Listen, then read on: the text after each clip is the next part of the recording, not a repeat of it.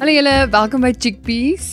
Vandag praat ons met Karina oor menstrual cups en in haar woorde, myths to bust and vaginas to trust. Ehm um, ons gaan 'n bietjie praat oor al die goeie dingetjies, bietjie slegte dinge van periods en struggles van menstruasie.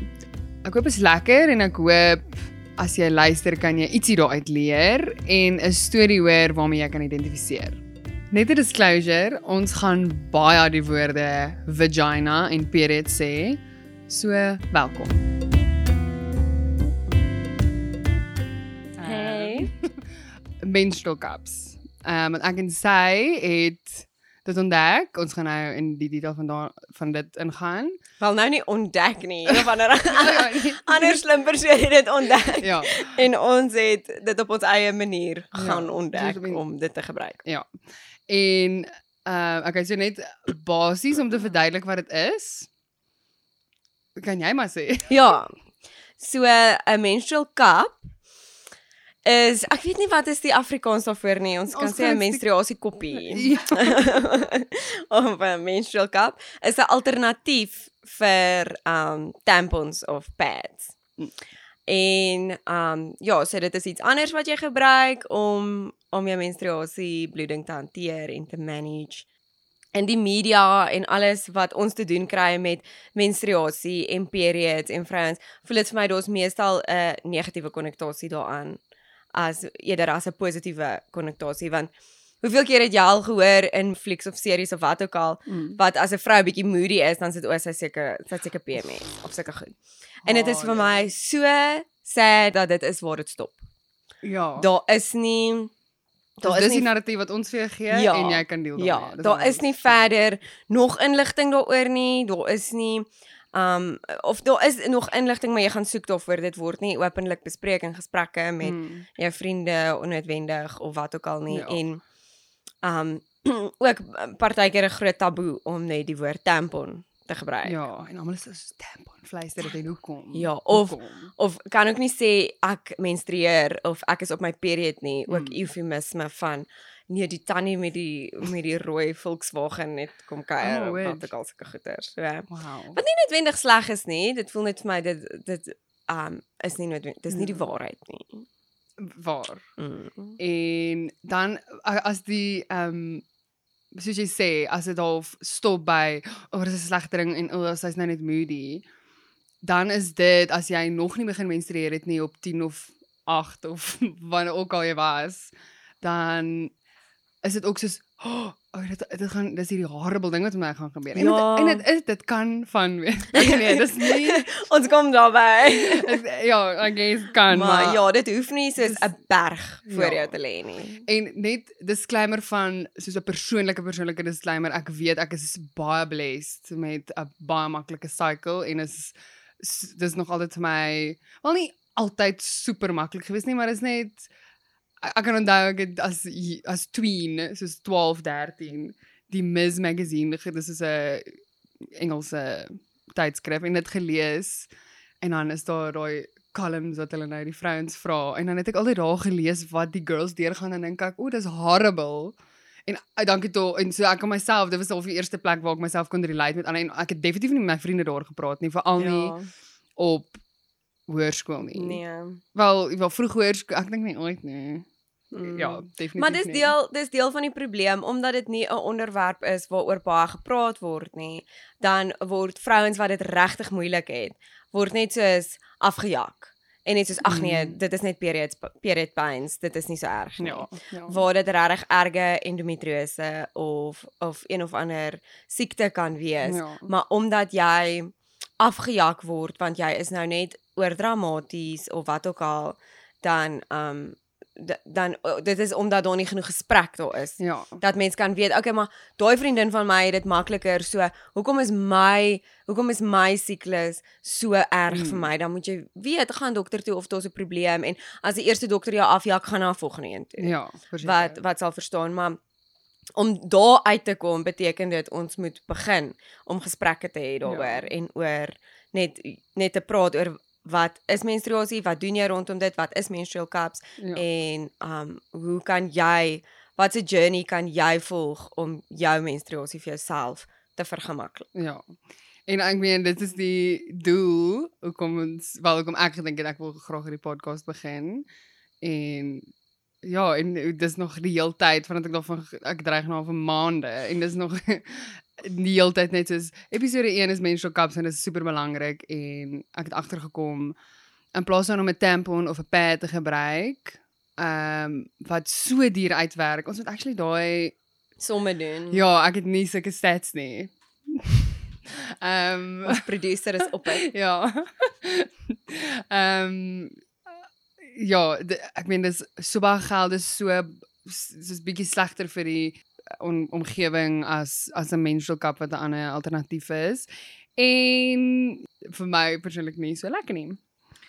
Ek het ge, opgelees en die hoe hulle nou vermoed die eerste menstrual cup ooit was is in 1867. Wow. Maar obviously nie 'n menstrual cup nie, hulle het dit genoem 'n catamenial sac. Dit hoor ek ook klink. En ek sien toe nou 'n prentjie op die internet en dit lyk amper so amper soos 'n chastity belt, maar dit is letterlik soos 'n belt om jou soos wat jy 'n belt sal dra en dan ook 'n belt soos soos wat jy op panty gaan gaan, soos by ja, die bout om. om jou, ja. En dan by obviously om jou vagina is daar dan soos letterlik 'n koppie. hoe Soos- wa, van wat Dis- was dit gemaak? Seker leer en yster of iets. Iets wat vrouens net verder kon torture en onderdruk. Want ek meen dit was 1867. So dit was ja, dit was die eerste ding wat daar gewees. Ja, dis horrible. En dit is cool want dit was actually die eerste ding. Dit was voor hulle sê dit was soos 'n dekade voor die eerste tipe pads was. So hulle het eers aan so 'n tipe ding gedink. Wow. En toe kom ek en ons gaan cloth en sulke tipe goed gebruik.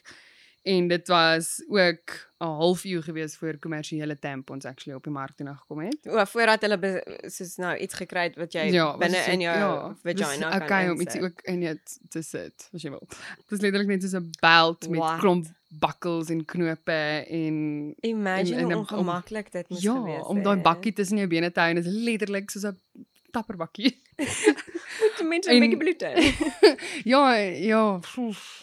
So ja, dit was So. die eerste, dit was die eerste tipe menstrual cup wat daar was. So 'n moderne menstrual cup is van me- medical med- grade. medical grade silikon gemaak en obviously bendable en jy kan dit aan mekaar in squish en opvrommel en dan ja, dan moet jy dit in jou vagina in insert um om ja, om jou menstrual blood op te vang. Ja, en sy dan- sak aan jou cervix ja, en dan dan is dit daar. dan is dit daar en Dan dan, vang hy die bloed op en dan haal hom uit. Ja. Sit hom in. Ek en Karina het albei 'n fun cup wat dis 'n ja, want is regtig fun. Want ja, ek dink jy het na my toe gekom en gesê check hierdie uit. Ja. Fun cups. Nie nie Fun Cups nie. Ek dink ek het ek dink jy die die Fun Cup brand voorgestel, maar ek onthou 'n ruk terug het ek op social media het ek menstrual cups gesien. En Mhm. ek het letterlik een keer al een menstrual cup in Clicks gesien. O, oh, regtig? Ja, maar baie lank terug, 'n paar jaar terug en toe dink, toe ek um dit regtig oorweeg of wat ook al, maar toe sien ek dit is super duur. Mm En omdat ek toe nou nie nog nie so baie navorsing gedoen het daaroor of wat ook al nie, het ek dit toe nou nie gedoen nie. En toe jy ook eh, gesê jy wil ook daarna kyk en gesê jy het gehoor van die fan cups en wat ook al. So toe was dit nou lekker dat ons saam kon Ja. kon explore en dan nou een gesoek het. Ja. Fun Cup is uh die company is Fun Factory. Hulle maak eintlik sex toys. Ja. Um om jou te quote. As hulle sex toys maak, dan ken hulle obviously hulle vaginas. Ja. So, um, toe dink ons is 'n goeie plek om te om te gaan. Um, en hulle wat my eerste aangetrek het na dit toe was die shape. Ja, want onthou jy het ons ons het saam gesoek daarna en al die ander soos oor die algemeen lyk like 'n menstrual cup se shape maar min of meer dieselfde. Ja. Hy hy's maar die kegeltjie met die bietjie inhammetjies en 'n en 'n um soos 'n dingetjie aan die Steeltjie? onderkant. Ja, 'n stingeltjie Ja. aan die onderkant wat cool is wat jy ook kan afsny tot wat, wat jy nou voel hy gemaklik pas vir jou. Maar ek onthou die fan cup was die enigste een wat 'n ander shape gehad het. Mm. En toe voel ons aangesien hulle vibrators en dildos maak, sal hulle weet hoe die hoe die shape moet Ja, lyk. wat is die gemaklikste? Wat is die gemaklikste ja. vir die vroulike lyf? Ja. En ook iets waarna ons ook gekyk het was ook size, Mm. want ja. ek het ek het letterlik pertinent gaan soek vir uh, die kleinste size Ja. wat daar was. Cause you know Um, your body. ja. Um en en hulle on, hulle was hulle was 'n klein size geweest. En soos die sizes verskil regtig min. Mm. Soos met freaking 'n paar millimeter, maar jy weet die jou vagina gaan dit voel. Ja. voel ek. Ja. So so elke millimeter count. Ja. Ehm um, ek het actually so ons ons praat nou van die fan cup, maar ek het actually ook net gaan kyk vandag. Ehm um, Butterf Butterfly Wings is die company, ek dink is 'n local brand. Hulle maak 'n moon cup en hulle sizes is ek kan nie presies onthou wat maak fan cup nie, maar hulle sin is ook die grootte en die kleintjies het 'n 3 mm verskil. Ja. En wat hulle gewoonlik op meeste die pink cup ook. Hulle am, almal sê as jy oor 30 is en vaginal birth gegee het al, dan sal hulle die grootte voorstel en as jy onder 30 is en nog nie geboortegeskenk het nie, dan sal die kleintjie vir jou reg wees. O, maar- cool. Verstaan al hierdie goed moet gesê word met soos obviously jy moet letterlik maar Ja. net toets dit en Ja. hopelik werk dit vir jou en ek meen dit is soos alles in die lewe ja. is daar gaan daar uitskieters wees wat dit nie gevoor gaan werk nie. Maar ja, ek dink is baie goeie riglyne mm. Om volgens te gaan. Die die kleiner koppies, wel volgens die Pink Cup se webwerf, sê hulle die kleiner koppies is 15 mm kapasiteit en die groter een is 20 mm milliliter. sorry. Milliliter, ja. Dis baie cool. Ek het gesien die origami cup ek dink. Mm. Jy kry ook soos 'n cleanser saam. Oh nice. Soos 'n bietjie van 'n CP of 'n dingetjie. Nie dat dit nodig is nie, want ek bedoel hulle maak so maklik skoon. Mm. Um jy kan hom letterlik net in water afspoel. Ja. Maar vir die diegene wat dalk voel hulle soek so 'n tipe ietsie wat Ja. hulle voel veilig is, 'n veilige 'n veilige ietsie is om jou menstrual cup mee net te was en weer Ja. terug te sit in jou vagina in. Ja. Um dink ek dit is nog 'n oulike idee van hulle om is ook cool. soos 'n cleanser seep tipe dingetjie saam te gee. Ja, dit is Mm. baie cool. Op die cleaning ding, dis baie cool eintlik want ek het ook gedink, okay, maar hoe as ek hom nou vir jare gaan hê, want wonderlike ding, jy kan dit vir jare hê en ek koop dit een keer en ja, dis bietjie duurder, maar dit is okay. Ek kan dit vir jare gebruik en ek hoef nie elke maand x Ja. aantal rande Op tampons en pads te spandeer, nee. Ja, dit is so duur en dit Mm. maak dit voel vir my soos psigologies hierdie die hele proses ook net want dit is net soos ek moet nou deur my period gaan en dan ek al hierdie geld net in die drein afgooi wel jy verstaan net weggooi op Ja, en dit gebeur en dis veral soos as jy dalk soos een dag of wat soos 'n light flow gehad het. I En dan. Okay, pad, jy's nou leeg, maar nou nou het ek gemors. Ek het nou geld gemors. ja, Ek exactly. het nou die water afgegooi. ja. Um so ja, nie dat finansies die enigste rede is hoekom Hmm. jy 'n uh, menstrual cup gaan gebruik nie, maar dit gaan jou definitief goedkoper uitwerk. verseker. Definitief, definitief, Ja. ja. En ons sit hier as bevoorregte wit kinders Ja. wat dit definitief kan bekostig. Ja. So ja, ons sal nou nog daar daarbey ook kom. Ehm um, ek was nog by die by die skoonmaak storie. Vir my favourite ding is dat jy ook net letterlik jy het nie 'n high grade industriële bleach nodig nie. Dis Ja. letterlik net kook dit vir 3 minute in water tussen elke siklus. Jy hoef nie elke dag dit te doen nie. Jy kan dit letterlik ehm um, saam jou in die stort was met 'n CP as jy wil, spoel dit net af met water as jy wil, maar tussen elke siklus kook jy dit net vir 3 minute in water en dan is dit so. En Dan dan is jy reg. vir volgende maand en dan Ja. kry jy so cool sakkies saam Ja. wat ook ja, wat dit beskerm en- protect en ja. O, Stefanie vra hoeveel kos 'n menstrual cup? ek weet nie hoeveel kos almal nie want ek het nie regtig navorsing gedoen oor almal nie. Maar dit verskil van brand tot brand. As jy local koop, gaan jy definitief goedkoper wegkom. Van cups word nie in Suid-Afrika gemaak nie. So ons het dit deur Amazon bestel en hulle het dit toe vir ons gestuur. So jy dan betaal dan nou obviously 'n shipping fee by en so. En ek dink amper dit het R700 uitgewerk vir twee van cups Ja. met die shipping fee binne-in 'n oulike sakkie Ja. wat hulle kom en flip 'n oulike verpakking. Die Ja, verpakking was was cool. so impressive geweest. Dit kom met 'n manual met al die vragies wat moontlik gevra kan word. Um en soos al die bekommernisse Mm. wat mense het oor van cups of oor menstrual cups ja. en alsulke goed. antwoord hulle sommer net daar. Antwoord hulle sommer ja. net daar vir jou. So uh, dit is hoeveel die van cups gekos het, maar soos ek sê ek dink local is sal 'n bietjie goedkoper wegkom. Stefanie het gegaan terwyl sy gesit het. Haar inner Monica van Armchair Expert ge-channel en vir ons statistieke gekry. So dit is absoluut op averages. Jy begin as jy 14 jaar oud is en jy gaan aan tot jy 50 is. Dis omtrent 36 jaar.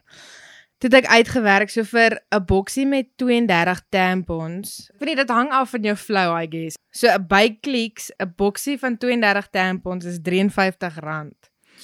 So gestel mens gebruik dan nou gaan deur 'n boksie van 32 tampons oor 2 maande. Wat bietjie averages, maar soos dit gaan Jy kan meer is. gebruik. Ja. Dan werk dit uit op soos, soos R315 'n jaar op tampons en dan oor jou 36 jaar van vrou wees spandeer jy R11400 net aan tampons. En dis net op tampons. Ek het altyd tampons en pads en panty liners. ja, want baie keer is gemeng. girls bang om met 'n tampon te slaap. Ek bedoel ek was in die Ja. begin bang vir dit. Ek het amper ek het baie min met tampons geslaap. ja, dis scary. Ja. Ja, so dit is nie eers net tampons nie. Ek bedoel R11400 oor 36 jaar en waar jy op een slag net R700 vir twee cups kan betaal. Dit En jy lewe met minder waste. Jy Ja, absoluut. nie want watte is so sleg vir die omgewing. En dit gaan in die see in en dit vat hoe wat het ek nou die dag statistieke gekry van dat een pad iets soos 50 jaar lank vat om te ontbind. Wat Ja. mense dit? ek sal nie verbaas wees. En ek bedoel daar's ook nie regtig 'n manier wat jy dit meer groen kan maak. As om net 'n silikon kap te koop wat jou jou ek weet nou nie of dit jou hele lewe lank gaan hou nie. Dit is omtrent so 10 jaar. Ja, soos dit gaan jou definitief langer hou as 'n boksie 32 ja definitief. tampons. Dis my storie. Het die ding wat my aangetrek het na van Caps toe was shapes soos ons al gesê het, van die al wat my geplaas het, ek wou baie graag eintlik 'n Suid-Afrikaanse produk gekoop het. Ja. Maar al al die local goeders het soos het dit voel dis nou dit klink erger maar dis dit is soos riwe in. ja. En dan voel ek net soos mm, ek weet nie en soos ek dink dit is sleg nie. Ek weet ek sal ook nou nie weet nie, ek het dit nie probeer nie. Maar dis wat ek gelike het van die Fun Cup want hy's baie hy's soos 'n smooth shape en dis voel dit toe voel dit vir my dit sal gemakliker sit. Ek Dit nie. is dit is so maar aan die ander kant het ek weer aan die begin gevoel die die local brands wat bietjie riwe in het is dalk bietjie makliker hanteerbaar as jy dit uit wil haal. Ooh, true. Elke plek het maar hulle um hulle hulle redes hoekom hulle shapes is. Obviously met Fun Factory wat hulle van cups gemaak het.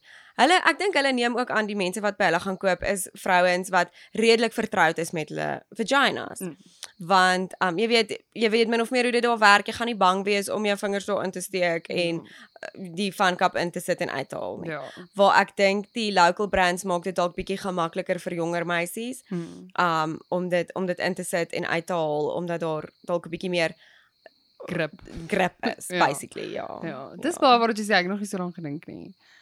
Wat was jou grootste concern geweest toe ons dit nou bestel en ja lekker daaroor? So um die eerste keer wat ek gevoel het, oh, okay, dit gaan dalk 'n challenge wees, is toe ek ook daai spesifieke video daaroor gekyk het. Sy is baie oulik en sy verduidelik mooi die verskillende maniere hoe jy die vankap kan vou.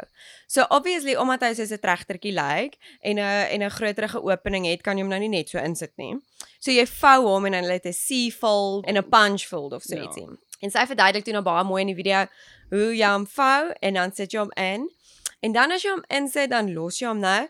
En toe sê sy en dan sal daar suction wees aan jou cervix vas. En toe was ek soos askie. Wat? Um suction aan my cervix. Waar daar is my cervix. Waar wat Waar hoe diep is hy? Wat waar Ja. I'm out of here. ja. Suction nie. suction. So dit het my dit het my nogal bietjie bangerig gemaak. Maar toe ek dit nou actually gekry het en en gebruik het en so net soos 'n disclaimer wat mens vir almal maar kan sê, maar met soos enige produk, daar is 'n learning curve. Mm. Maar vir elke persoon is die is daar 'n ander tipe iets wat jou wat jou dalk gaan trigger of jy dalk gaan pla of wat vir jou dalk moeilik gaan wees of so. Maar dit is so noodsaaklik om daai suction te voel. Nou Ja, nou soek jy daai suction. Jy waar, jy ja. gaan soek vir dit. Ja. Ek wil net gou nou dat jy gemention het oor die oor die suction ding wat ons soek. Ja, ja, ja. Kan ons net gou-gou praat oor die menstrual extraction situasie van Junie hierdie jaar? Kan jy onthou? Ooh, van die vacuum cleaners. Nee, Ag, oh, ja. So jy het actually vir my vertel daarvan. Ja, ek het vir jou die link gestuur wat dit in die nuus was van al die vrouens wat al in die hospitaal was hieroor. Mm. Daar was twee vrouens in Seattle gewees wat soos een was 19 en ander was 23. So dis ja, dit is vir my baie weird dat hierdie in 2019 gebeur het, maar hulle het toe besluit albei gevalle was half dieselfde gewees. Ek weet nie of hulle saam dit getraai het. Ja, ou, ek weet ook nie. Dit fun ek 'n sleep over trend wat rondgeloop het of iets. Ek weet nie. Maar toe het hulle hulle wou baie graag hulle periods soos vinniger laat ophou het en het gedink ek ek kan 'n bietjie verstaan die logika, Ja. maar ook nie. Of die die begeerte daar agter om jou period binne 3 minute te laat ophou. Ja. Toe het hulle nou dit gedink en toe het hulle 'n stofsuier in hulle vagina ingesit en gestofsuig en toe maak dit groot marakas want daar's nie veronderstel om so baie suction te wees in Nee, jou vagina dit is nie nie. hoe dit werk nie. En toe ja, toe het hulle actually net al hoe meer begin bloei want ek dink jou jou baarmoeder. ja, dis haar dis maar jou. jou baarmoeder is toe net soos ekskuus en toe begin hulle net al hoe meer te bloei en toe eindig hulle in die hospitaal. Ja. Horrible. Ja, dit is dit is shocking. So met met suction as ons praat van die menstrual cup, dan is dit meer soos 'n lugvakuum Ja. wat ja. wat gevorm word. Dis nie soos moenie imagine, moenie soos ek wees en imagine iets gaan jou suig soos 'n uh, seekat se tentacle. O, ja. En en jy gaan dit nie, dis nie asof jy gou soos dit gaan suig en jy gaan Nee, die hele dag vir jou diafragma nee, word. ja, nee, nee. uitgesuig. dis daarom nie so nie. Nee, nee, nee, glad nie. Ja. So dit is nie die doel nie. Niks moet niks moet uit jou liggaam uitgetrek word nie. Ja. Ek meen daai storie het jy dit vir my gesê dat dit ook nogal 'n baie groot aanmoediging gewees van ons moet hieroor begin praat en ons moet ander mense soveel as moontlik begin, Ja. begin aanmoedig. En soos jammer vir including jou Steve, maar jammer vir ons vriende, maar ons het net soos begin praat en Ja. soos julle kyk ons het Ons het letterlik in die kantoor gekoop. oopgemaak. En jy het een keer met die Menai ook by 'n restaurant. Ons het Ja. ons het gaan eet saam met. Karina se man en die Menai se boyfriend en toe sê net soos laat ek jou wys. Hier is my mental Ja. cup en dis amazing en Dis belangrik want ons het so uitgefreek daaroor want ons voel mense moet supportive wees oor, oor hierdie. ja ja. En soos Eugene is so ondersteunend. mm. Soos ek hom vertel het van die arme vrouens wat hulle period probeer uitsuig het met die met die vacuums. Toe sê hy net soos, oh, "Liefie, maar dis omdat hulle nie van jou koppies het nie." so cute. en ja, dit is waar. Hulle weet nie So van die koppies nie. eintlik red ons die samelewing. ja, plesier. toe toe ons nou die koppietjies kry en ons is trots daarop. Hoe was dit vir jou om die eerste keer in te sit uithaal? My eerste experience met insit was vir my so gerieflik geweest. Dit was vir my letterlik makliker geweest as om 'n tampon in te sit. Um maar wat ek ook vir mense sal voorstel is ewenal is jy 'n 'n 'n mens wat baie privaat is of so. Dit was vir my lekker om 'n buddy te hê met dit. Want ek en jy het dit saam gedoen Hmm. en dit was vir my baie lekker geweest en ons het gepraat met mekaar Hmm. daaroor. Um want en jy is maar bietjie jy is maar bietjie stresserig, maar as jy genoeg tutorials en goed kry, dan hulle ver- verduidelik ook vir jou jy moet ontspan en wat ook al. En ook um partykeer die eerste keer voel dalk maklik en dan daarna dan dit dalk bietjie moeiliker. Maar ek het ook loop gebruik wat Hmm. hulle ook voorgestel het met een moenie moenie julle moenie die loop op die menstrual cup sit nie. Dit is 'n slippery gemors. O, Jy gaan hom laat val. en die toilet in. Ja, moenie dit nie. Sit die lube op jouself. oh. en en dan is dit makliker. Tolie raak nou. Yes. Ja. So, um maar ek onthou die uithaal was vir my challenging geweest en dit is waar ek het jou letterlik ek het op die toilet gesit en jou ge-WhatsApp en soos luister Schmik. Um so jou period was laas week. Hoe die hel het jy hierdie ding Ja. uitgekry? En al is dit al het ek ook al die die manual en alles gelees net om jou te hoor sê, okay maar onthou hulle het gesê jy moet jou pelvis afdruk. Mm. Jy Mm. moet jy moet druk en dit voel weird, maar jy moet dit doen en dan dan het dit so maklik gekom. Dit is maar 'n learning curve soos Mm, met alles. dit bly is dit ja. maar. Maar sodra jy dit net onder die knie het en oopkop bly daaroor en nie opgee nie, dan is dit so grieflik. Ja. Regtig so grieflik. En ek dink dit verskil. Soos was die was die in insit of uithaal vir jou verskillend? Was Die insit was my moeiliker want ook okay, ek moet hierdie sê ek was ook soos ehm um, okay, so verstaan as virgin was ek soos ou oh, ek gaan ek dit reg kry. en soos gaan my lyf dit kan doen. ja. Want hulle is gewoond aan vrouens wat verstaan aan Ja. uh, die mature vrou non-virgins. Verstaan en ek is nie en toe was ek soos ag god, gaan ek dit kan reg kry. Ja. So die die insit was my moeiliker as die uithaal. Die uithaal was letterlik soos klaar. en o, want ek het gesukkel om die val te wel ek het die val gekry. Jy maak basically net van die groot koppie die tregtertjie se bokant wat nou 'n sirkel is, maak jy nou net jy vou net sy kant eh, of in homself in dat jy 'n punt kan maak. Ja. Toe ja, dit was my moeilik en maybe daar sou sou 'n uh, 'n kap met 'n bietjie meer riwe my gehelp het. Maar ja, dit was net vir my soos hy het heeltyd like uitges soos uitgepop weer en 'n sirkeltjie Ja, gemaak ek- voordat hy kon op sy plek wees. Maar ek weet nie ek ek dink die ek dink die riwe sou dan dalk vir jou 'n bietjie moeiliker gewees het. Dink jy so? Oh, ek weet nie. Wat vir my wat vir my nice was oor oor die insit en so is omdat dit silikoon is. Is dit was dit vir my makliker om in te sit as 'n tampon, want 'n tampon is so droog. Soos Ja. dit voel vir my jy druk daai tampon Ja. om om in te gaan. Waar met die met die menstrual cup voel dit vir my die begin moet jy nou net die regte posisie kry en dan is dit asof jou liggaam hom net vat. Welkom. Ja, dis asof hy net gaan en Ja. dan um dan is dit bietjie weird. Ek was ook bietjie bangerig daaroor want dan moet jy jou jou vinger saam met die vankap of saam met die menstrual cup indruk Ja. om te voel of hy suction het. Ja, want hy moenie 'n foutjie maak in die boonste sirkel van die tregter nie want dan gaan hy lek. Ja, dan gaan jy lek. So dit was ook 'n scary ding geweest om te dink aan die begin, maar dit is Daar's 'n glad plek nie. vir als nie. Maar um dit is nie want dit is dit is nie dit is nie dieselfde as 'n tampon in die sin van dis so droog nie. Mm, mm. Dis dit maak verskil. glad. Ja, ja, so goedjies goedjies beweeg net makliker. ja. En um so dit is baie dis baie makliker om dan jou vinger in te kry net seker te maak hy sit stewig. Ja. Hy sit op die regte plek en dan go jy. Ja. Hulle het ook 'n tip wat hulle gegee het is om seker te maak hy het mooi soos sy tregter se mondjie het soos vol uitgepop as jy net so wil. Om om net soos om bietjie te draai wat ek ook toe later agtergekom het dit help nogal. Ja. Om net soos dan dan van dan of sit hy net in homself Ja, en ek wat ja. dit help nogal. Maar jy het ook vir my vertel van micro tears wat wat Oh. veroorsaak word deur dit was 'n groot aanmoediging geweest vir Ja. great ons het die regte besluit gemaak met 'n van. Ja.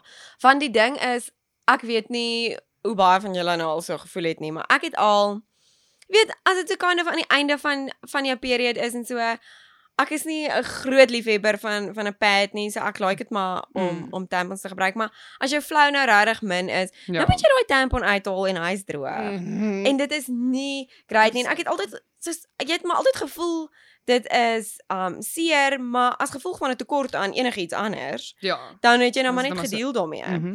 Maar toe ek nou dit lees dat dit letterlik klein skeurtjies in jou vagina maak Mm. en dit veroorsaak infeksie. Ah, ja, want Dit is obviously 'n oop wond Ja. en daar gaan goedjies aan, so daar gaan staf wees wat gaan infeksie veroorsaak. Presies, en dit maak jou letterlik siek. ja. Infeksie maak jou siek. Dit is die horribleste ding. So Ja. toe ek dit ook lees, dis ek sê nee, ek wil nie in my lewe weer 'n tampon gebruik ja. nie.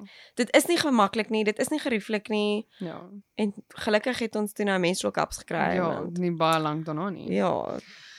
Ek het um aan die begin nogal so ek was nogal aware van dit gewees.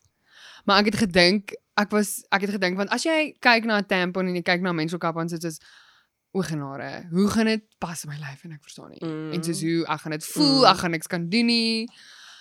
En ek was bewus van dit gewees vir die eerste, oh, kom ons sê die my eerste hele siklus gewees. Mm. Um maar toe naderhand toe ek soos o, dit maar dit is net want dit is net iets anders. Ja. En dit kom saam met die learning curve jou lyf moet ook dra sy Ja. ja. moet draak aan net 'n nuwe ding. ja. So ek was bewus daarvan gewees, maar glad nie ongemaklik nie. Ja. En ek het ge, en vers, en dit was actually toe ek later daar dink tweede en derde siklus, toe besef ek o wag, daar was tye met tampons wat ek wat ek actually ongemaklik gevoel het. Ja. En wat ek gevoel het, o, oh, okay, dis nou klaar, dis nou genoeg. Ja. En dit was dit was vir my lekker. En hulle sê ook um ek dink is maar so met alle menstrual cups maar 'n groot selling point wat Fun Cup ook doen is jy kan hulle sê jy kan Olimpiese level sport doen, gimnastiek, Gimnastiek doen. doen, ja. ja, nie enig sport nie. Ja, so aan die begin het ek dit ook maar nie gevoel asof jy nou voel, maar jy's maar bewus daarvan. Mm. Maar soos wat jou liggaam is met enigiets wat jy nie probeer. En dit is 'n goeie ding, want jou liggaam is nog besig om hier aan gewoon te raak. So sit maar 'n panty linertjie in, Mm. Ja, net om gemakliker te wees dat jy nou nie lek op ongeleë tye of wat ook al nie. Mm. Ek het ek het dit vreeslik baie vergelyk met toe ek begin het om kontaklense te dra. Okay. Ek het al in die laerskool begin kontaklense dra en dit is ook 'n weird ding om 'n plastiek ding in jou oog in te trek. Ja. En net soos wat dit aan die begin wat jy voel, jy het kontaklense in, jy kan nie besluit dit is nie regtig ongemaklik nie, jy voel dit maar net. Ja, ek weet ja. Totdat jou liggaam gewoond raak daaraan. Dan voel jy dit later nie eers meer nie. Okay. Verstaan? Ja, okay. Um so dit was vir my presies dieselfde gewees met die menstrual cup. Aan die begin dan is jy bewus daarvan, maar jy moet wees.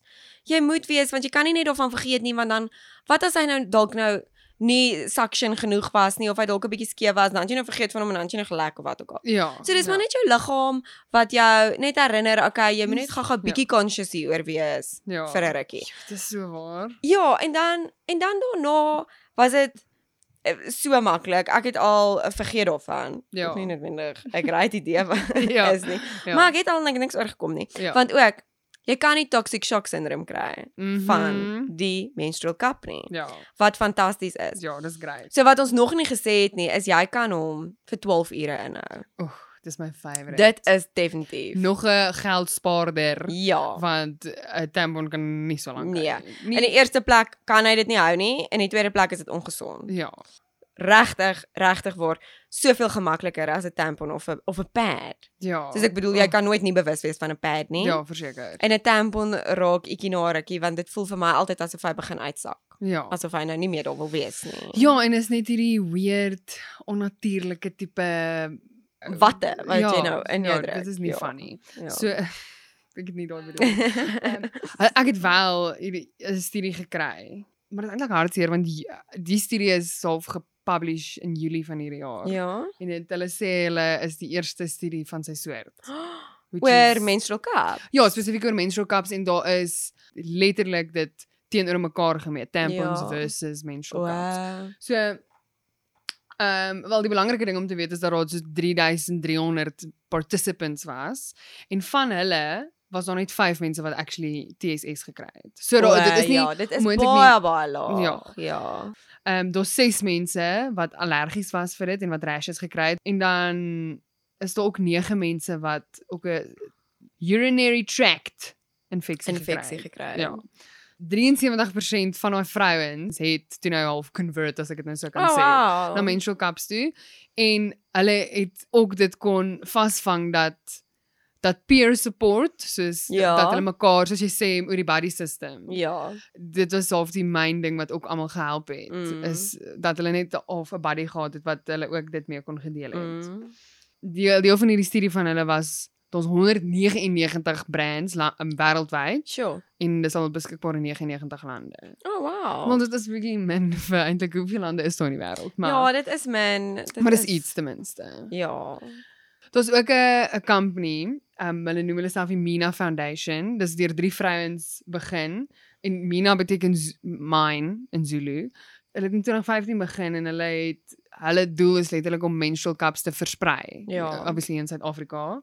En hulle het al 51000 menstrual cups weggegee. Jo. Dit is definitief ook ietsie wat ek besef het is 'n 'n baie goeie oplossing vir minderbevoorregte meisies wat nie die opvoeding het of of en die finansiële stabiliteit het om tampons en pads te bekostig nie. 'n Ja. Menstrual cup is ideaal Ja. vir sulke mense en dit is 'n flippendier ding vir iemand wat nie eers vir volgende week kos het nie.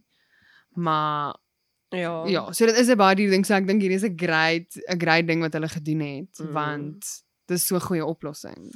En daar's so baie campaigns vir verskillende tipe goed, maar soveel meisies bly van die van bly van skool af weg wanneer dit um wanneer hulle op hulle period is omdat hulle nie iets het Mm. om te gebruik nie. En as so hulle bad. iets vat om te gebruik, dan is dit dalk nie altyd skoon en higiënies nie. Exactly. En dit kan hulle siek maak. So ek is so bly as daar besighede en NGO's is wat uitreik na hierdie meisies toe en um vir hulle menstrual cups gee. Dit Ja. maak my regtig dit maak my hart so gelukkig. Um want as jy mense wil help, dit, maar dit help nie jy gee vir 'n meisie nou pads wat ons sal hou vir 2 maande nie. Ja. Soos gee vir haar 'n menstrual cup wat ons sal hou Mhm. vir 10 jaar. Want dan leer jy haar letterlik om vis te vang.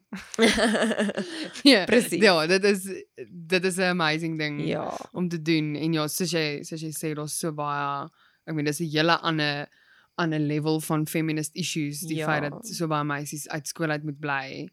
Ehm um, as En- gevolg van hulle het nie 'n manier om hulle period te manage nie. En soos Ja. ons dan gesê het, 65 dae van jou jaar is dit. Ja.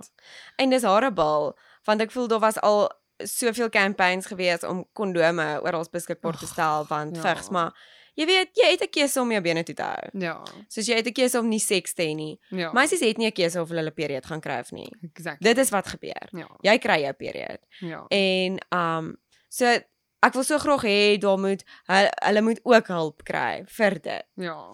Um so dit is Ja, so regtig belangrik. dis regtig vir my 'n great ding, maar net dit is nog steeds vir my sleg dat dit nie vir gewone mense wat dalk nou nie noodwendig minder bevoorreg is nie, net mense soos ons, dat dit ook nie vir ons easily beskikbaar is nie. Mm. Ek ja.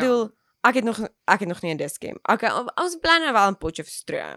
ja, Dit giewe. is nou nie die grootste stad met die met die meeste hulpbronne nie, maar ewen hier waar daar 'n universiteit is en goed, dit is nie in winkels beskikbaar nie. So dit is my sleg want dit maak dit maak dit minder accessible vir vir ander mense ook. Ja.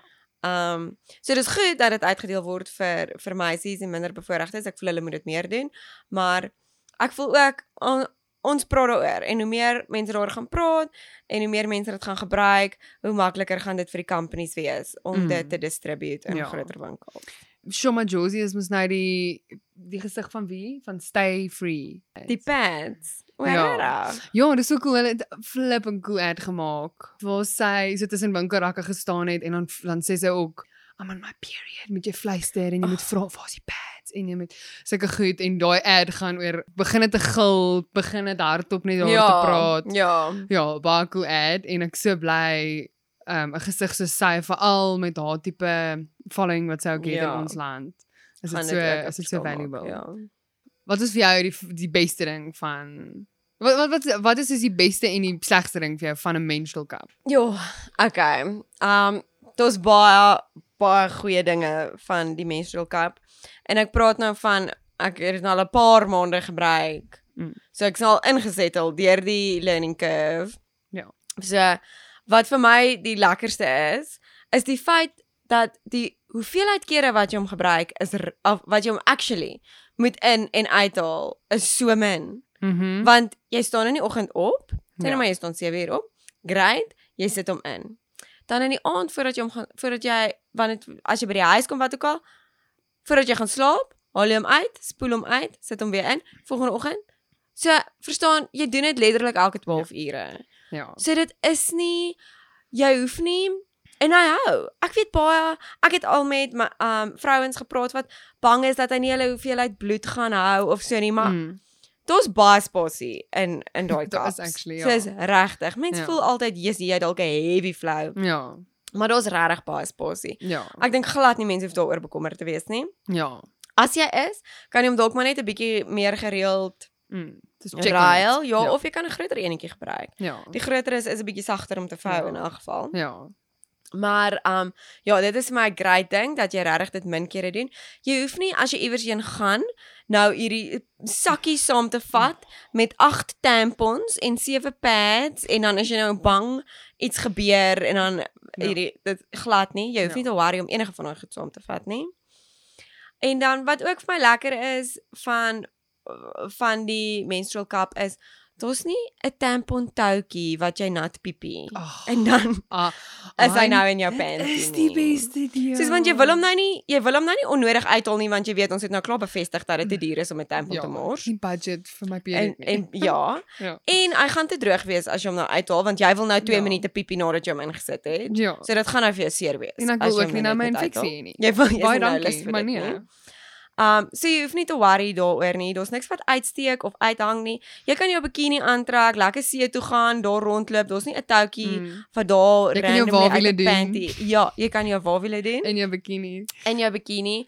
Dis nie soos 'n pad wat as jy iewers gaan sit, gaan iemand jou hoor kraak en klink Ja. soos uh, papier in jou broek nie. Ja. En ook 'n lekker ding vir my um van dit is ek is getroud.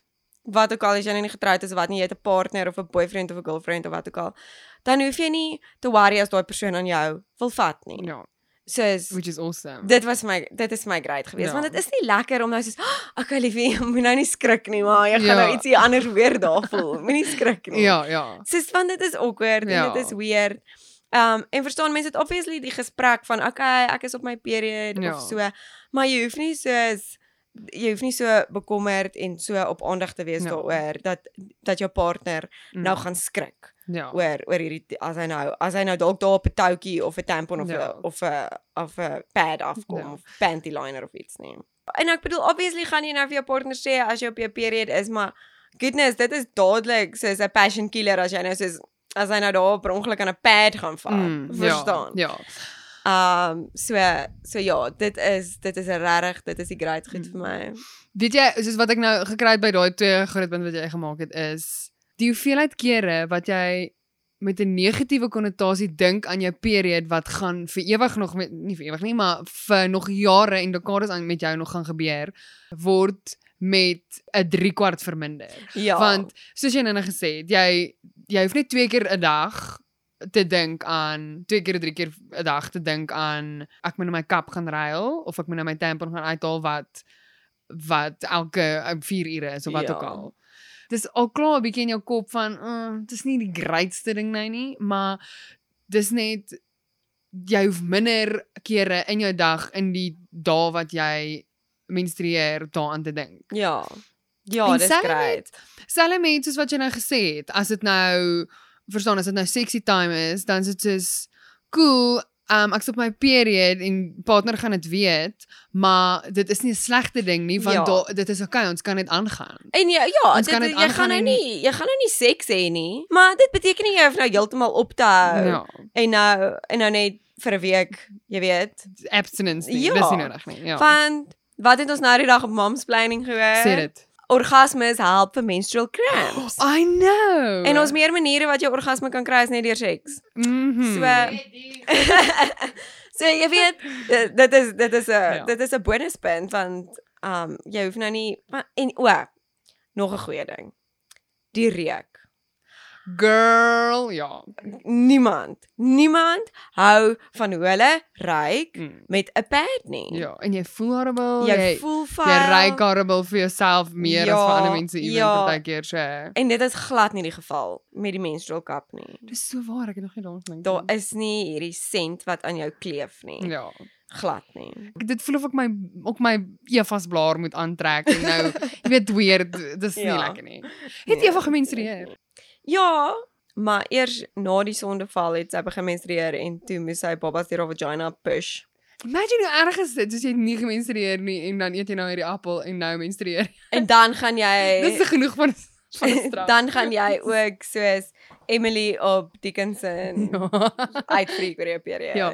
En En ek meen- van die wêreld wees. En hulle dit doen dit nou op 'n baie comedy manier, maar die manier hoe sy reageer op die feit dat sy nou al period gekry het is so is so dramaties. Ja. En maar dit is hoe baie van ons voel, want dit is is ah. Ja, dit is dis nie lekker soos- nie. Dis nooit is great ek vandag begin met my met my period en is dit gaan lieflik wees nie. Nee, Ja, so kan nie wag nie. dis hoekom ek voel, vat elke hulpbron wat tot jou beskikking is om dit vir jou meer gerieflik te maak. ja, Want dit is al verseker. klaar nie fantasties nie, maar met die fun cup kan dit 'n bietjie fun wees. Ja.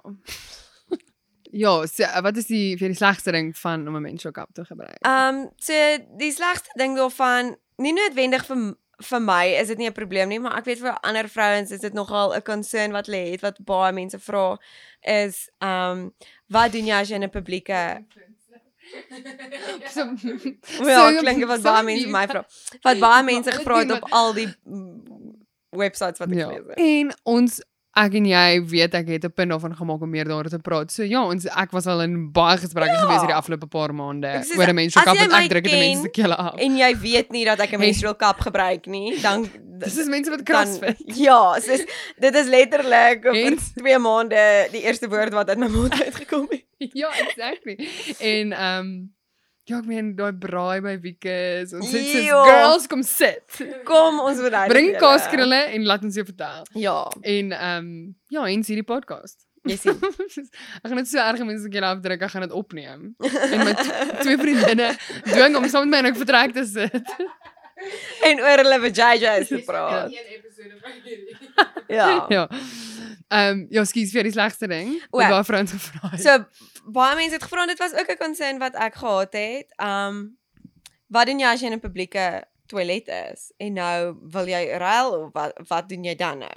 Dit het nog nooit met my gebeur nie. hm. Want jy gaan definitief iewers in 12 ure in 'n badkamer kom waar daar 'n wasbak binne in die hokkie is by die toilet Mm. of in jou eie huis. Ja. So, ehm um, dit is regtig nie dit die kans dat dit met jou gaan gebeur is so min. En as dit met jou gebeur, dis nie die einde van die wêreld as jy hom nou net 'n bietjie afvee Ja. en hom net terugsit nie. Ja, jy kan jy net kan hom vinnig met 'n tissue Ja. Ehm um, afvee, jy hoef hom nie te was elke keer jy Ja, gaan nie. ja. Moet hom nie in die toilet dan laat val nie want dan is Nee, dit moet hom nou sleg. nie bietjie op die vloer eh, rondvee of so nie. um, maar ja, dit is nie dit is nie so erg nie. Jy jy kan dit maar doen. Ja. En ek dink ek sal net legit gaan net met hom uitloop, wasbak toe gaan, hom Mm. gaan afspoel en weer terug gaan. Ja. Want as jy hom al klaar in die toilet al 'n bietjie afgevee het met toiletpapier, gaan niemand sien, "Ag, oh, bloed nie." ja. Soos dit is nie, dit hulle gaan nie so reageer nie. Niemand gaan dit sien Ja. nie. En die fun cups veral is die mooiste kleure. Ja. Soos pink en blou en pers. Ja. Um so dit lyk nie weird nie. Dit lyk nie soos hierdie gross ding nie. Dit lyk soos 'n mooi dingetjie. Ja. So ek wil- ja, dit is nie 'n Ek is 100% seker daarvan dat oor 'n jaar of 2 gaan almal ten minste van een gehoor het en bietjie meer te doen gehad het met een en dan is dit so normaal soos om jou make-up te touch up in die spieël Ja. in 'n publieke badkamer. al al negatiewe ding wat ek self ervaar het, was maar net die eerste keer toe ek hom wou uitgehaal het en dit vir my sleg was. Nie sleg was nie, ek het dit nie reg gekry nie. Ja. Ek het um net bietjie gesukkel om grip te kry op hom. Ja. Um en ek het net ontspan en ek het jou gevra en jy het my ook uh Die ontspanning is Ja. baie is baie belangrik en die pelvic floor Ja, af. as jy hom net- as jy net jou pelvic floor bietjie druk en soos as jy net die lig, as jy hom as jy hom pinch, ja. dan gaan die lig uit en dan kom hy makliker uit. ja. So dit moet verloor hy daai ja. vakuum en dan is easy peasy. So dit moet jy doen, maar moenie ontsteld raak en in 'n hele penarie gaan as as dit moeilik is om hom uit te haal nie. Ja. Moenie worry nie. Trek jou panty weer op, haal diep asem, loop 'n draai en dan dan nou probeer jy weer. ja. Dit is nie so, dit is nie Ja. ja. groot krisis nie. Da, ek kan onthou die eerste keer dat ek uitgehaal het, ek het dit makliker en vinniger reg gekry dink ek as jy. Ons het gepraat daaroor, Ja, ja, ja, ja. daar was ook 'n oomblik na die eerste keer dat ek hom met uithaal toe dink ek, okay. Ek hom nie uitkry nie, dan sit hy die ding in my vagina. dan gaan gaan jy moet nou... flip. Ek gaan nou iemand met bel, vat my nou Wa, bring 'n rolstoel en Nee, ehm ek daar was daai oomblik van oh flip, is nou hierdie nuwe ding wat nou vas sit Ja. en wat nou. Maar toe net definitief soos wat jy sê. En ek het seker gemaak ek was rustig by die huis, moet dit obviously nou nie as jy um, Dubai toe vlieg vir die eerste keer dan um, dag 1 op jou fun cup nie, moenie want soos soos Ja. weer Ja. eens ons gesê dit, dit is ehm um, soos enige nuwe produk, wees net Mm, rustig mm. en mm. daar is 'n learning curve en ja, wees baie geduldig met jouself Ja. en want dit is so nie moeite werd. Ja, en dit is so en dit is so maklik. Dis glad nie eers. 'n berg om oor te kom nie. Dis so As jy eers die hang of dit kry en uitfigure waarvan hou jou lyf en wa- wat geniet jy nie so baie nie, dan dan is dit super maklik Ja. en so lekker om te gebruik. Maar die ding is hoekom ons skrik vir wanneer jy hom nie dadelik uitkry nie, is omdat ons soos as gevolg van tampons so bang geword het oor wat as die toutjie breek. Jy weet, dit was soos Ja. dit is hoeveel girls se grootste fear. As jou tampon toutjie breek en jy kan nie jou tampon uitkry. Het dit al met jou gebeur? Nee. Ook nog nooit my en jy? Nee. Met iemand wat ek ken. O, regtig dit ja. Ek het nog nooit daaraan gedink nie. Jy sien die millennials dink aan alles. Ehm maar ja, want en ek bedoel dit is eintlik bietjie van 'n irrasionele fear want waarheen gaan hy nou gaan? ja, hy gaan nie soos, "O, oh, nou Ja. sê jy volgende week gaan hy in jou keel Ja. opeindig nie." Nee, dit gaan werk. nie. Verstaan en die en die vankap is gemaak om uit te kom. Ja. Verstaan hy hy hy sê What goes in must come out. Ja, hy gaan hy gaan uitkom, maar ons het hierdie ons almal het hierdie irrasionele fear van jy het nou wat as jy nou 'n tam, tampon insit sonder 'n toutjie, hoe Ja. gaan jy hom nou ooit weer uitkry? Ek dink net aan ek gaan iewers moer so groot tweezers moet kry. En ek gaan Oh, iemand anders oh. moet vra ja. om te kyk na my cooch en ek wil nie dit doen nie. Nee, nee, ek bedoel niemand wil dit doen nie. ja, dit is dit is ook 'n groot deel van waar die Ja. um, vrees vandaan kom. So en dit is dit is regtig onnodig om om te stres daaroor. Ja. Moenie worry nie, jy gaan hom uitkry. Ek het wel later kom ek ook agter, ook 'n ander 'n bietjie later in die proses het ek ook agtergekom hy het dieper ingegaan en toe uh, dra ek hom toe nou langer Ja. dalk die eerste keer. Ja. Wat het nou gebeur het toe dra ek hom langer toe gaan hy dieper in as wat ek hom Ja. ja. insert het. Toe skrik ek ook. En ek het ek het ook agtergekom toe hy begin dieper ingaan het. Maar dit was vir my super cool geweest. Mm. Want dit het vir my gevoel my liggaam het hom er aanvaar. Ja, as one of their own. Ja, my liggaam het hom aanvaar. Dit is vir haar lekker. Ja. Dit is nie vir haar so bad nie. Ja. Um hy het 'n plekkie gekry daar Ja. om al die bloed op te vang. Hulle geniet 'n teepartytjie en jy ja. kan dit aangaan met jou dag en nie heeltyd dink aan, "Ag, oh, ek sal my period nie." En jy voel hom nie, jy voel hom glad nie. As hy Glad nie. eers daar is, voel jy hom glad nie. Obviously want is nou 'n nuwe produk, so ek moes bietjie meer ek het obviously natuurlik bietjie meer gefokus op hoe lyk 'n vagina? Hoe werk my Ja, lyf? Want ons almal se ja. lywe lyk ook anders. Naderhand toe besef ek, o, ek het nou ek het nou in hierdie paar maande so baie geleer van my van my siklus en van my lyf. Toe voel ek soos meer van 'n vrou want ek ken my Ja. vagina so goed en ek was net so cool, ons kan deur goedjies gaan. Ja. Ja. Dit was lekker. Jy voel soos intact met jou lyf. Ja, en soos ek voel want die dag as jy jou period kry vir die eerste keer dan voel dit soos, o, oh, okay, dis 'n bietjie soos 'n soos 'n voortrekkerbalkie, maar so Ja. ek my menstrual begin gebruik en ek kom agter, o, oh, kry dit reg en is lekker. Ja. Ek sê, "O, oh, dit- ek het nou soos die prefak balkie gekry." En dit word nie altyd aangemoedig nie. Soos as jy nou Mm. weet bietjie meer tradisioneel groot geword het of iets. Dit is nie noodwendig aangemoedig om nou op te lees oor hoe werk jou vagina nie. Mm. Of om nie eers op te lees nie om te chat daaroor met ander mense wat vaginas het nie. Jy weet. exactly. Maar mens moet, mens moet want ek bedoel jy gaan 'n uh, meer heel mens wees en dit gaan veel makliker wees Mm. om jouself te verstaan as jy weet hoe werk jou lyf. Ja. Kom maar, ek hoop ons kan binnekort op 'n um, frase gebruik soos dis my tyd van die maand of soos Sterkie tyd. Stefanie se pa het altyd gesê dit is dit is sterretjie tyd. It might be cute want jy's 'n sterretjie. Jy's 'n sterretjie Jy want jy voel nie soos 'n Jy sterkie voel definitief nie so sterretjie. Maar ja, Ja. kan, kan ons asseblief um ten minste vrouens net te mekaar Ja. wel om te praat oor ons menstrual health en vaginas se gesondheid oor die algemeen want Mm. hulle is belangrik en ons moet hulle oppas. Ja. En ons beplan om in die toekoms ook 'n 'n episode te doen oor ginekoloë en goedjies want dit is ook belangrik en ons is ons is min of meer op daai ouderdom. Maar nog En- nie die millennial nie, maar Was jy al? ja, was jy al weer? en jy? Nee. Dis heel, dis nie so bad nie. Krien, dankie dat jy kom chat het met my oor oor van caps. Dis 'n plesier. Ek voel super bevoorreg om op die heel eerste episode te kon gewees het. Hmm, Van chickpeas. Ja, ek waardeer dit en dankie dat jy oop en eerlik was en jou experience gedeel het. Ek hoop ek hoop ons kry 3 luisteraars ten minste en nie net um, ons ouers nie. Maar oh. ja, dis fun. ja. Maar net mense wat ook kan leer by by jou spesifieke ervaring ook. So dankie. Dankie. You know the jungle has its rules. And I just gotta keep it cool. Go ahead and drop into the pool. It might just be the time for you to do better for yourself. Do better for yourself. Do better for yourself. So vandag in die nuus in Stefan nuus Bless jou hart. het ek gehoor so die goeie nuus is Italië is die eerste land wat um 'n klas soos 'n klas in hulle skool gaan dedicate aan climate change. Soos 'n hele klas, soos hulle gaan 'n ure week spandeer om die studente wat soos ouderdom 6 tot 19 is, gaan hulle opvoed oor climate change. En dit gaan begin met 'n ure week en dan eventually gaan hulle dit inbring bietjie in geografie en in wiskunde en net soos al die ander vakke dat dit basically 'n ding is deur die jaar wat ek dink great is en hulle begin al volgende jaar in 2020 daarmee. Wow. Dan so daar's 'n 'n artist met die naam TI. Mieke sal vir julle 'n liedjie sing wat hy- Oh, I've been running in a place too long. I've been trying to be back home.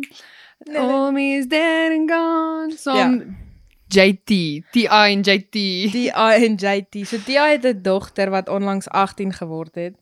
En hy het op 'n podcast, ek dink die podcast se naam is Girls Like Us of so ietsie. Het hy gesê dat hy soos jaarliks saam met sy meisiekind na 'n gynae toe gaan om te double check of haar hymen nog intact is. En ek bedoel as dit so nie belaglik. abuse is nie, dan weet ek nie wat is nie, want daar's soveel maniere wat jou hymen kan breek sonder om seks te hê en jy kan ook seks hê sonder dat jou hymen breek. Ja. So dit is eerstens so unreliable source om te weet of jou dogter nog 'n virgin is of nie. Mm. En jy het dit hy gedink, dit goed gedink om dit met die wêreld te deel dat dit die tipe pa is wat hy is. So dit is sulke private en persoonlike deel van haar lewe wat hy goed gedink het hy kan deel want ook in die podcast het hy gesê um vanaf haar 18de verjaarsdag is haar hymen nog in fact intact.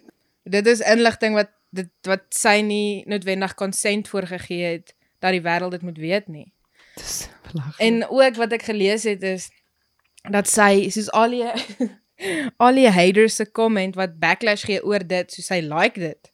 Ja. So sy's bietjie aan die aan hulle kant. Ja, want dis- obviously sal jy nie dit like as jou pa vir die wêreld sê my dogter se hymen is nog intact nie. En sy's 18 jaar oud. Ja, sy's eerste Of, jaar. ja, en uh, So die die grootste probleem wat ek daarmee ervaar is mentors, ouers, paas, ma's, wie ook al wat jong meisies bang maak met seks. Ja. Wat um hulle is so bang jy mag nie seks hê nie en um dit is so sleg en jy gaan hel toe gaan en al daai goed. Ja. En ek het ek het alle respek vir almal wat um wat besluit om te wag Ja. vir een of ander rede voordat Mm. hulle seks wil hê. Um wat en ek voel net sy's oud genoeg om self te besluit. Wil sy wag? Wil sy nie wag nie? Wat wil sy doen rondom dit? Want ek bedoel, ons het daai besluite gemaak op daai ouderdom julle. Ons kon ons kon op 'n jong ouderdom op hoërskool besluit. En ek weet, ek weet daar's meisies wat deur rowwe rowwe goed gegaan het en al sulke tipe goed, maar ek voel net plaas daarvan om jou kind bang te maak met seks. Educate haar Ja. liewer. Educate haar oor die emosionele um goed wat saam met gaan, saam met dit gaan as jy seks het met iemand. Educate haar eerder oor haar lyf en as jy nie weet nie, stuur haar na iemand toe wat wat kan help daarmee. Ja. Educate haar oor man se lywe en hoe hulle werk en en hoe seks werk oor die algemeen plaas daarvan om haar bang te maak daarvoor. Ja, dat Want wat gaan gebeur as sy eendag besluit sy wil nou regtig seks hê? Dan is dit nou nie vir haar lekker nie, want sy het die hele tyd hierdie donker wolk gehad wat oor haar gehang het wat vir haar gesê het seks is sleg. Ja. En seks is nie sleg nie. Seks is iets wat ons almal moet ge of kan geniet Ja. op die regte tyd en regte plek wanneer Soos jy konsent gegee het Ja. daarvoor. Nie wanneer jou pa besluit het jy mag of nie mag nie. En nie net die pa nie, soos wat dink julle van die guy nie wat toegelaat het dat die pa eerstens insit en dat die guy nie daai inligting met die pa deel. Ja, ek weet nie hoe werk die reëls daar met minderjariges en so nie, maar ek voel ek voel dat hy ongelooflik min respek vir sy dogter getoon het. Ja. My pa sou nooit ooit ooit ooit van my verwag het om sulke persoonlike inligting van myself met hom te deel nie. Ja. Soos dit jy kan nie iemand forceer om om dit te deel nie. En dit maak nie saak of sy minderjarig is of hoe oud sy is nie. Daar is maniere om jou kind te lei en te leer om, om waardes te hê en watter Ja. waardes jy op 'n wat, wat jy graag wil hê hulle ook moet aanneem in hulle lewens, maar om dit so te doen is meer afdwing plaas daarvan om te leer en te lei. Ja, ek stem. TI, no hymen, no opinion. En hy Take note. hy dink ek sal pa kan sê, maar nee, jy het daai reg verloor like op. Ek dink nie like toe sy met haar period begin het. um ja. Dis seker dis moeilik om vir almal te praat, maar Ja. ook ja, jy 'n bietjie respek, bro. Ja. Jy's 'n virgin en jy het tot op dusver in jou lewe nog nie besluit om seks te hê nie. Dit beteken nie dat jy nie seks gehad het omdat jou pa gesê het jy mag nie seks hê nie. Dit beteken jy is oud genoeg om jou eie besluite te maak en te besluit wanneer jy wil seks hê en nie wil seks hê nie. Dit beteken nie as jy nie elke maand jou dogter se hymen gaan check dat sy as jy dit nie gaan doen nie gaan sy 'n uh, seksrebel wees nie. Nee. Daar's baie baie jong vrouens en meisies wat nog steeds virgins is want hulle kan dit besluit. Pa, ek sou hoop jy het meer geloof in jou dogter dat sy verantwoordelike besluite kan maak. maak. Vernuf. Vernuf, vernuf is die regte woord. En die ander laaste stukkie nuus. So jy onthou wie's James Dean? Ja. Hy was 'n akteur, maar Ja. hy is nou vir hy, ek bedoel hy's in 1955 oorlede in 'n in 'n motorongeluk. En hy is onlangs gecast om in 'n fliek te speel. Deur, Ja, deur middel van so CGI tegnologie. Wat? Dis dit was my reaksie ook. Hulle gaan foto's en ou beeldmateriaal en goed van hom gebruik en hulle gaan soos 'n lyf maak en dan gaan 'n ander akteur praat. En dan sit nou Oh. James Dean wat in die fliek speel. Wow. En ek dink net dit is so dis disrespectful. Nie disrespectful nie, maar ek bedoel Ja, maar James Dean kon nie gekies het of hy in hierdie fliek wil Presies, speel die of man nie. is dood. Let him rest. Ja, wat is die doel van rest in peace as jy moet work As jy terwyl jy rest? elke nou en dan in 'n fliek moet speel. Ja. Ek bedoel, soos dit dit bring 'n hele nuwe conversation oor consent op, dink jy nie? Oh, ja, wow. Want soos alhoewel sy familie het nou ja gesê daarvoor, wat ek nie verstaan nie, want dit is nie 'n lekker ding om iemand wat dood is in 'n nuwe fliek te sien nie. maar sal James Dean homself speel? Gaan die fliek oor hom? Nee, nee, dit gaan oor 'n um dit is 'n dis 'n fliek wat in die Vietnam oorlog gebeur en dit gaan basies oor al die service dogs wat net gelos is na die oorlog dat hulle op hulle eie moet ven. So wil jy vir my sê in hierdie hele wêreld is daar nie een, Een man. man wat hulle net kan gebruik vir dit nie. En die- een man wat smag daarna om in 'n goeie fliek oor honde te oor speel. Vietnam oorlog. Wat ek en jy gaan kyk en oor gaan gaan chunk. Ja, en die directors het actually gesê soos hulle het hulle legit audisies gehad met mense en hulle voel net nog steeds James Dean is die beste man. Maar wat van die ou wat James Dean se live moet speel? Hoekom kan hulle nie net sy gesig Nee, ook gebruik nie? James Dean, soos dit gaan sy lyf wees, dit gaan alles tegnologie wees. Ag nee. En die ding wat dit erger maak is dis 'n Suid-Afrikaanse company wat hulle help om dit te doen. Wel, soos aan die een kant voel ek, wow, dit skep seker regtig baie werk. Okay, Maar want dis baie tegnologie. maar in daai werkskepping, hoeveel mense verloor werk wat daai rol kon gekry het. Ja, wel Soos- een. Okay, maar soos as dit dit net die eerste een is, die tegnologie gaan obviously bevorder en vorder ja. en dan aan die einde gaan daar nie meer new plek wees vir newcomers nie want ons ek bedoel net ons drie saam met seker oor die 100 favorite aktrises en akteurs. Ja, wat ek regtig voel hulle kan gebruik. Nee, maar nie net dit nie, soos as hulle doodgaan, ons gaan altyd 'n soos 'n liefde wil hê en wil hê hulle moet in ons in die fliek speel wat ons voor lief is, maar dit gaan dan veroorsaak dat ons nie lief raak vir nuwe mense wat inkom Oh, nie, dis verstaan? So waar. En ek Dit bedoel, so. Respekteer bietjie die circle of life. As jy dood is, is jy dood en hulle noem hierdie letterlik James Dean se vierde fliek wat hy nooit kon maak nie. Nee man. En nou is hy in die fliek en hy's gecast as 'n rol en dit gaan volgende jaar uitkom. Ek dink dit was 'n ander akteur, ek kan nou nie onthou wie dit was nie, maar hy het gesê If your best choice for the lead in your film is an actor who's been dead for decades, then you have no film. Ja, regtig. Soos dan hoe goed kan dit nou eintlik wees as daar niemand op aarde is wat daai rol so goed kan speel dat hulle James Dean moet resurrect nie. Ja, ag nee man. So interessant.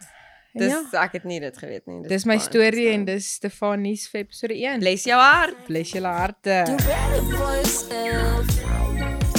Chickpeas is moontlik gemaak deur my produsers Stefanie en Karina wat menigte ander rolle ook vervul. Dankie vir Essie van der Westhuizen wat vrygewig is met sy equipment. Stefanie se musiek is Cookie Dough geskryf en opgevoer deur Egozi.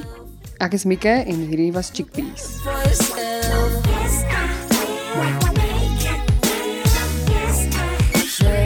Share.